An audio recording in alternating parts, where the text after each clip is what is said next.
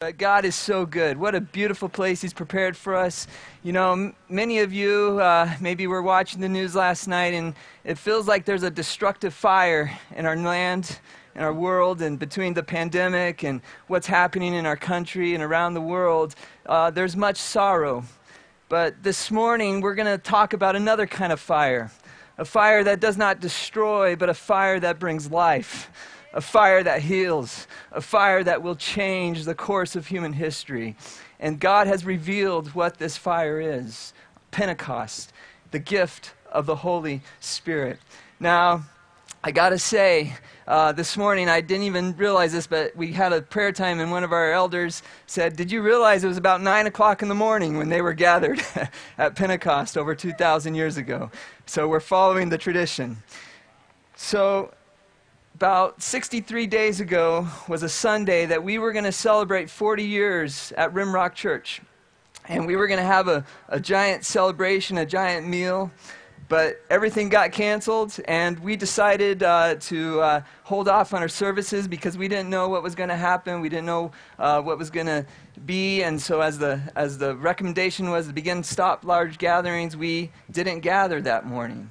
And uh, 40, I was thinking about, I went to Isaiah chapter 40.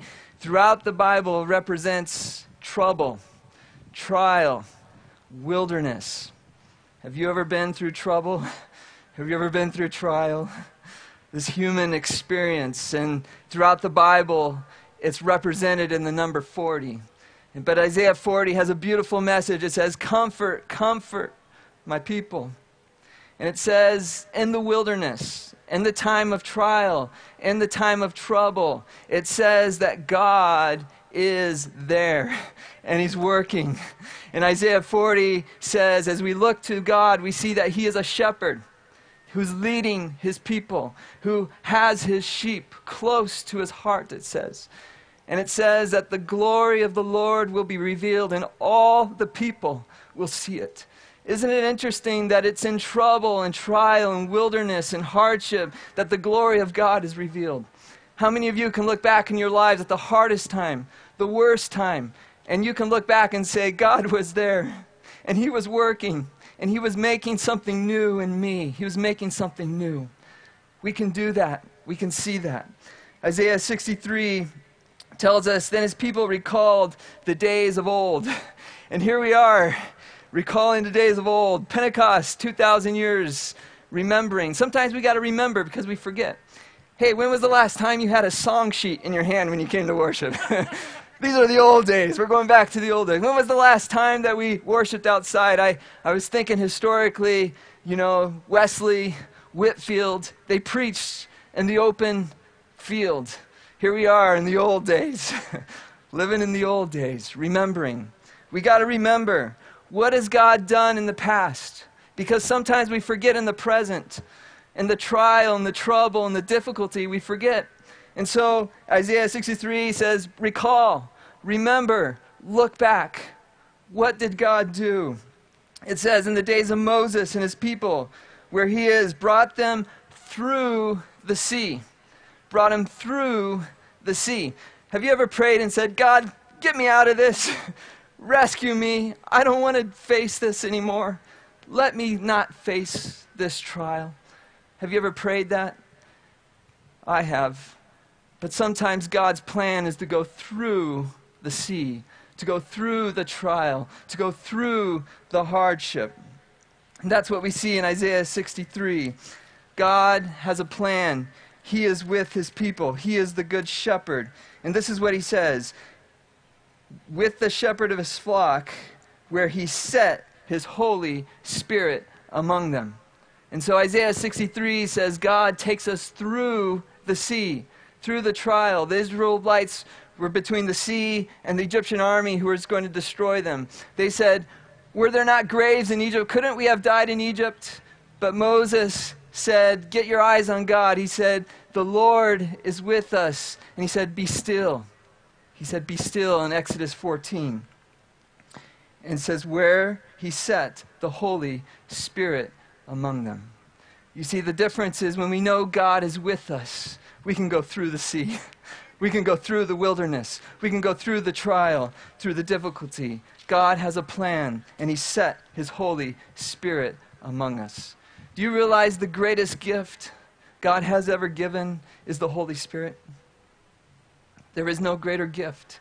And it was made possible through Jesus Christ. That is why Jesus came into this world. We're going through uh, Ecclesiastes, and uh, I'm only going to do two verses, but we're in chapter 8, uh, starting in verse 16 through chapter 9, uh, verse 4. But I'm not going to go through every verse this morning. I just want to highlight two ideas because Solomon understood in Ecclesiastes that this world is under a terrible curse. He saw the injustice, he saw the suffering, he saw that good people, terrible things happen to them, and to terrible people, good things happen. And he says it doesn't make sense. And he said this life is so short, it's so brief. But he came to the conclusion that if you try to live without God, there's no life. But he realized when you come to God and you receive the gift of God, then there is life, there is joy. And so Solomon is summing up this reality that if we live without God, there is only evil, there's only death. And so, chapter 8, verse 17 says Then I saw all that God had done. No one can comprehend what goes on under the sun, despite all their efforts to search it out. No one can discover its meaning. Even if the wise claim they know, they can't really comprehend it. Solomon's describing this reality of God and this reality of not having God. There's a choice, there's an option.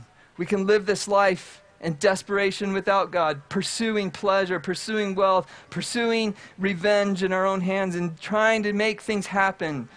Or we can choose to worship God and trust Him and know that He has a plan and that He is good. That's the option, that's the choice. Sometimes life is confusing. I remember a few days ago, Memorial Day, my wife and I and family, we went through Wyoming. We decided to drive some of the back roads, and we were coming over a hill, and we came down into a valley on a dirt road, and the road was covered with cattle. there was cattle everywhere, and there was no way through. They covered the road. And we thought, what are we going to do? So we stopped and talked to the cowboy. He said, We're going to be here for a while. He said, The only way through is to go right through drive through the cows. We were a little nervous about that. they were as big as my van. But he said, Go through. Go through. And so as we began to go through, they began to split. The cows got out of the way, just like the sea split for the Israelites. We don't know what to do, but God knows. We have to wait on Him. It's interesting in Pentecost, Jesus left this earth, He ascended into heaven. And for 40 days, the disciples waited. They didn't know what was going to happen. They didn't know what was going to happen in the future. They didn't know what they were going to do with their lives, but they heard the words of Jesus. He said, Wait, wait in Jerusalem, because I have a gift for you. Don't leave. Don't try to do it on your own. Don't try to make your own way. Wait for me. And so, after 40 days, as the disciples, 120 of them, are gathered in Jerusalem in the upper room about 9 in the morning. All of a sudden, a wind came and a fire came from heaven. And a fire that didn't destroy, but a fire that brought life and passion. And as they declared the glory of God, the goodness of God, that God is a healer, that He's a shepherd, people from all nations, from all different tongues, they heard the message in their own language and they began to understand what God was doing. They begin to understand that God has a plan of salvation. He's not going to destroy this world, He's going to restore this world. He's going to deliver us from the curse, from sin, from death. That is why Jesus died on the cross, because he wanted to make a way for death to be defeated, for sin to not be the mark of humanity, but for humanity to be known by the love of God, the grace of God, the goodness of God, the healing of God. And so Jesus began something new, and he completed it with the resurrection. And as they waited, the resurrection became a reality as the Holy Spirit, as the presence and the power of God became available to men and women and children. It says, on all people. You don't have to be a special kind of person. You don't have to do special things. You don't have to have it all together. It says that the Spirit of God is a gift. It is a gift. We know as in Ecclesiastes, as it talks about this reality, that in this world we don't understand. There's a curse. Later in chapter 9, verse 4, he says, Anyone who is among the living has hope. Anyone who is among the living has hope. Now, I think Solomon, he was thinking about physical death. But we know from the Bible that the worst thing is not physical death, it's spiritual death. It's the death of our souls, it's separation from God. And so Solomon, thousands and thousands of years, looks ahead and he knows that life is possible and that God is the giver of life. He knows that. His conclusion in Ecclesiastes is that there is no gain in this world outside of God, but in God, if we receive the gift, then we have life. And so Solomon looks forward to that day. And we know that in this world, there are many people who have physical life, but are spiritually dead. They're walking dead all around us. And how do we know that? Because Ephesians 2 tells us that we too were dead in our trespasses and sin. I know that because I know the death in my own heart. I know the anger and the greed and the selfishness. I see the fear and the anxiety and all the things in me that are not good. There's death in all of us. Paul calls this the flesh. It's a reality, it's a spiritual reality. It's why our world is so chaotic. It's why there's so much destruction, why there's so much hatred and injustice, is because there's death in the human heart. But Jesus came to change that. And the Holy Spirit makes it possible because Acts 1 8 says, You will receive power when the Holy Spirit comes upon you. And so God has a plan to reverse the death. And that's why Solomon can prophesy that anyone who is among the living has hope. Anyone among the living has hope. We, as followers of Jesus who have received the Holy Spirit, are testimonies of hope in a dark world, in a chaotic world, in a world of pain, we exhibit something different. And it's not from us, it is from God. That's why in Ephesians, as you read it too, where it says, We are dead in our trespasses and sins, it says, But because of the love of God, because of the love of God in Jesus Christ, because of his mercy, we've been made alive and it is by grace you have been saved through faith. And this is not of yourselves, so that no one can boast. It is the gift of God. Amen. Praise God. It is a gift. The Holy Spirit is a gift. We've heard some people talk about the Holy Spirit as if you have to do something special, as if you have to talk in some different kind of language, or if you have to go to church or have to do all these different kind of things. Not so. The Bible says very clearly in Ephesians that once you believe, at the moment of belief, at the moment of receiving Jesus Christ as Lord and Savior, at that moment it says you are sealed with the Holy Spirit, a deposit guaranteeing our inheritance. And so the gift of the Holy Spirit is a gift, it's grace. And what does Ecclesiastes say? It is the gift of God that gives us life. We cannot achieve life on our own. We cannot find the solution on our own. We must turn to a greater power, a greater wisdom, a greater understanding than what we have and what we know. And so that's why we have to recall the days of old. We have to look back to Pentecost because the early believers didn't know. They didn't know what the future held. They didn't know what was going to happen. They lived in a chaotic time. They lived in a time of oppression and injustice. They lived in a time of great agony and great pain. But when they received the Holy Spirit, they had hope. They understood that God was working, that God had a plan, that God had a, a, a reason for taking his people through the sea, through the wilderness, through the trial. God is alive. He is working. He is a living God, and He is calling His people to Himself. Will we come? Will we receive the gift that's already been given? Will we awaken to that reality of the presence of God? I'm going to close today by reading the scripture because I want the Bible to speak. You don't need to hear from me, you need to hear from God.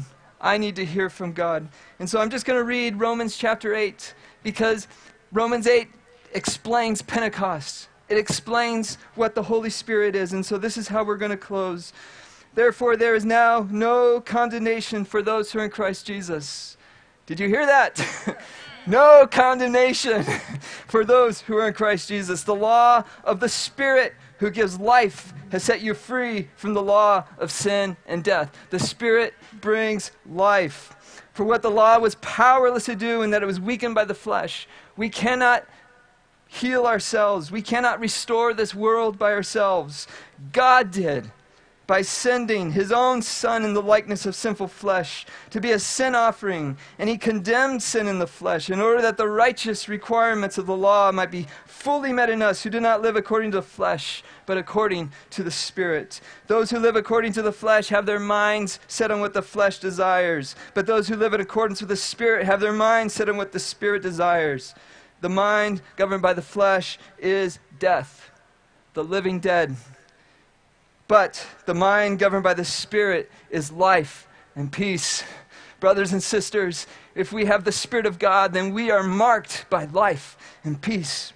The mind governed by the flesh is hostile to God. It does not submit to God's law, nor can it do so. But those who are in the realm of the flesh cannot please God. You, however, are not in the realm of the flesh, but you are in the realm of the Spirit. It's a gift. Praise God for the gift of the Holy Spirit. He resides in you. He's alive in you. He's producing what you cannot do on your own. And if anyone does not have the Spirit of Christ, they do not belong to Christ. But if Christ is in you, and then even though your body is subject to death because of sin, the Spirit gives life. And so the worst thing that could happen to us is not physical death. We have hope. We understand that this life is temporary. We know that God has birthed eternal life in our hearts. And if the Spirit of Him who raised Christ from the dead is living in you, He who raised Christ from the dead will also give life to your mortal bodies because His Spirit lives in you. Therefore, brothers and sisters, we have an obligation. It is not to live according to the flesh, for you, if you live according to the flesh, you will die. But if by the Spirit you put to death the misdeeds of the body, you will live. For those who are led by the Spirit of God are the children of God.